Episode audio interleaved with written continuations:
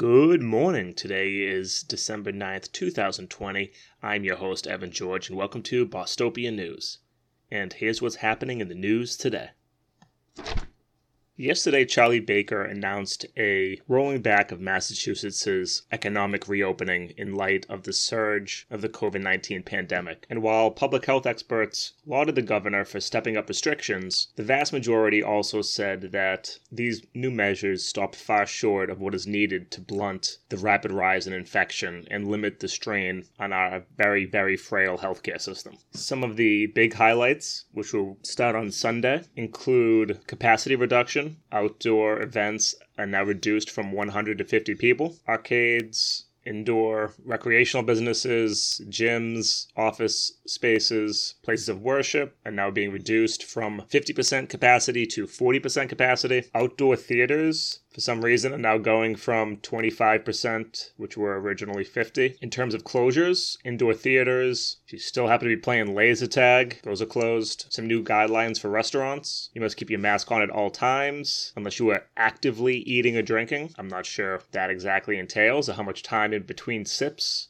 you will get. Number of people at a table is reduced from 10 to 6. You have a 90 minute time limit. And finally, if you are still going to gyms, you must keep your mask on at all times. Again, these measures by experts are being called maybe insignificant is too hard, but certainly not enough. And I will be very curious if this is the extent of the rollback we experience. Only time will tell. More remote areas of Massachusetts, such as Western Mass and the Cape, are being described as forgotten communities during the COVID 19 pandemic and are struggling to even open testing locations in their communities. While Charlie Baker just announced expanding some testing to this area, no one thinks this will adequately meet the need that exists. In Northampton, people have stood in line for four hours to receive a test, and in some appointment based sites in Falmouth and Hyannis are expected to still cost roughly $60 per test, though officials have pledged not to turn away those who can't afford a test. However, without any action at our state house, never mind the federal level, to adequately provide resources for more testing, the signal our politicians are sending us at both the state and federal level is quite simply you're on your own.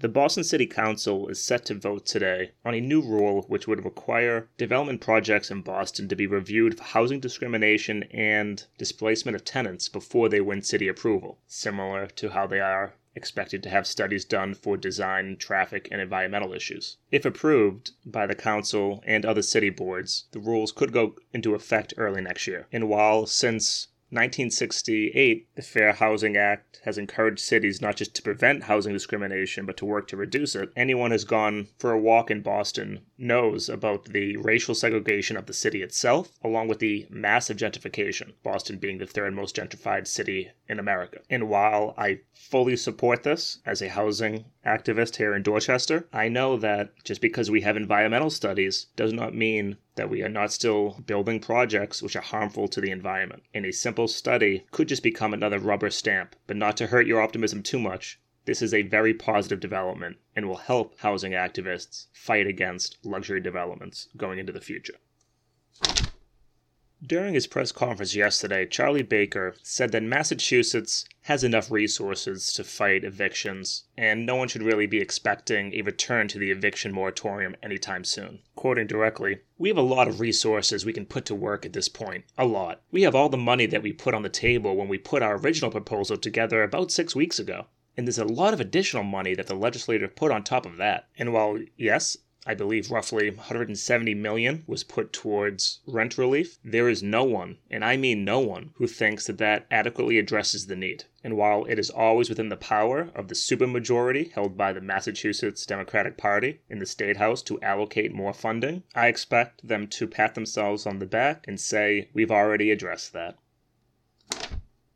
Boston drivers have been living out their Fast and the Furious fantasies this summer, with driving speeds drastically increasing. Drivers in the Metro Boston went roughly 56% faster from April to July as they did the same time from the previous year, while the national average was closer to a 33% increase, making us one of the top in the countries in terms of just gunning it. And while total miles traveled dropped significantly during this period, roughly 35%, and crashes were also down, roughly 40% in this area, I do remember reading that fatalities were consistent, meaning stayed the same. And most experts pointed to, while we were having fewer crashes, because of the faster speeds, the crashes we did have were more deadly. This is all my way of saying, please continue to drive safe.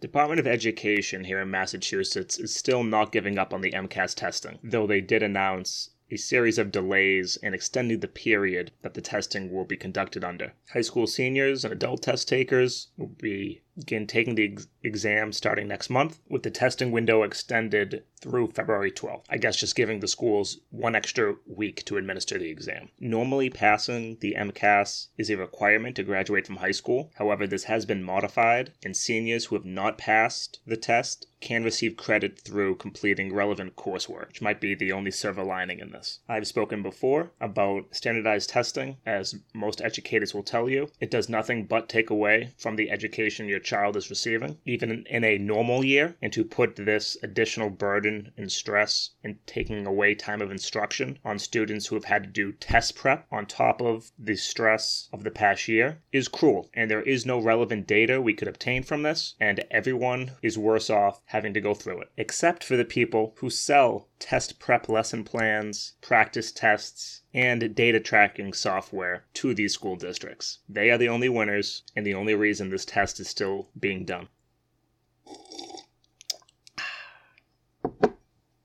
And that's going to do it for today's episode. As always, Thank you for listening. Please continue to send me any feedback my way. You can reach me on Twitter at Bostopia News. I also, again, have a one minute version of this on TikTok, which I gotta be honest, I'm really enjoying doing. But besides that, stay safe. Have a great rest of your day.